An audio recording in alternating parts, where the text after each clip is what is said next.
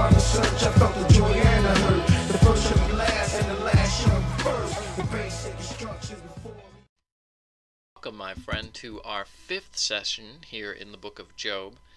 And as we begin today on this edition of Basic Instructions Before Leaving Earth, we're going to find some insights into the even more important issue that concerns every one of us. And it's something that we need to get alone to take an inventory of.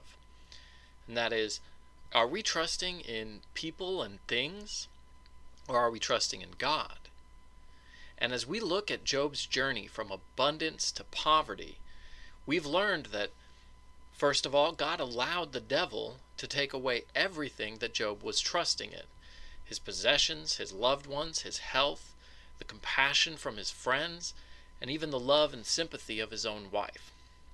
And now I invite you to join us in Job chapter 3, beginning at verse 13, as we find Job in a desperate and desolate condition, wishing that he had never been born. And as we begin, let's open it up with a word of prayer. Please bow our, your hearts with me. Heavenly Father, um, God, we just come to you in awe of how amazing you are and the uh, ways which you work in uh, in our lives and in the world, ways that we can never fully understand. Uh, God, we just pray that you would give us a glimpse of insight into who you are and reveal something of ourselves as we study your word now. We offer this time up into your hands. In Jesus' name, amen. Now, you recall, Job has lamented the day of his birth. He's asking, why was he born? And then he asked, why didn't he just die at birth? And next, he's going to give a very primitive view of death, which he'll end up revising before this whole ordeal is over with. Verse, thir- verse 13, chapter 3 of Job. For now I would have lain down and been quiet. I would have slept then. I would have been at rest. Now, he has pictured death here as annihilation. Verse 14 With kings and with counselors of the earth who rebuilt ruins for themselves. Well, they built great pyramids and great monuments, but they're on the same par. And Job complains that this annihilation is denied to him. There are two main things that Job is saying here in chapter 3. First, he wishes he had never been born. He wished that he had died at birth. Those are the two things that Job is saying here. It's very dramatic, is it not? But of course, he says it all in very flowery language, with kings and with counselors of the earth who rebuilt ruins for themselves. Verse 15, or with princes who had gold, who were filling their houses with silver, or like a miscarriage which is discarded, I would not be as infants that never saw light. Job now says, I wish I'd been stillborn, if I had only died at birth. Verse 17, There the wicked cease from raging, and there the weary are at rest.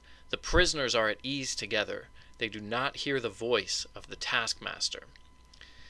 In other words, right now, Job sees death as being better than life.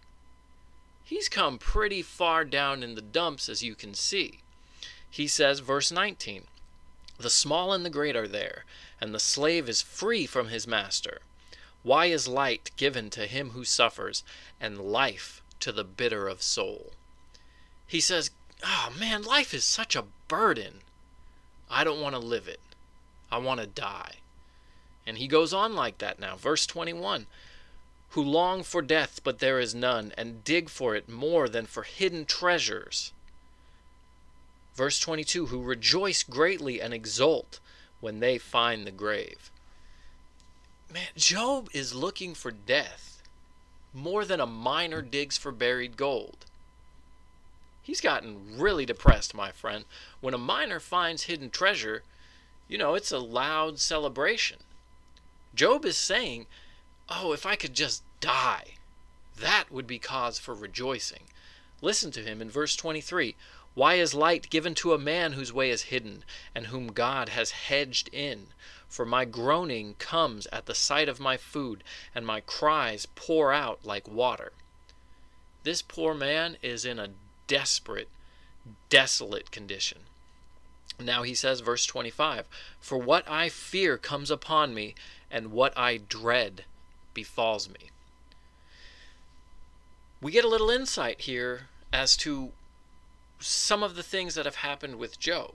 You see, when Job was living in peace and prosperity out there in the land of Uz, and things were going so well for him, he was living in the lap of luxury. Everyone was saying, Man, that Job, he's got it made in the shade. But look at the insight into Job's mind here. Job says that at that moment that I was sitting sitting in the shade, out there in the lap of luxury, I had this fear that what has now happened to me would happen. And that's a pretty common fear today. A great many people fear that something terrible is going to happen to them. Therefore, we grab for the security blanket instead of grabbing for the Savior. Most of us should be using a Bible for our blanket and not be turning today to other things. We need to rest upon the Word of God. And this man Job says finally, verse 26 I am not at ease, nor am I quiet, and I am not at rest, but turmoil comes. Trouble has now come to him. And you almost get the impression here that this man has lost his faith. But actually, he hasn't. This is a complaint.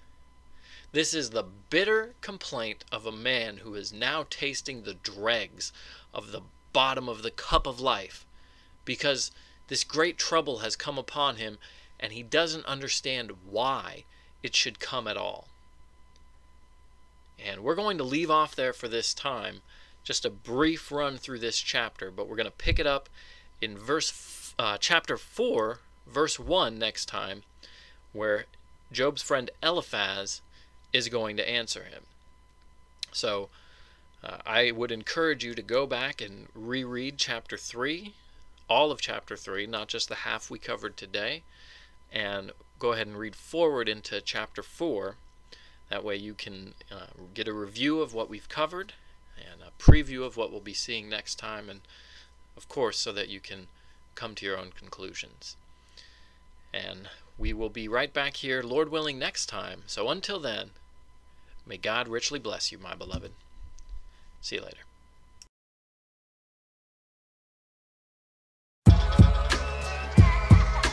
Basic instructions before leaving Earth.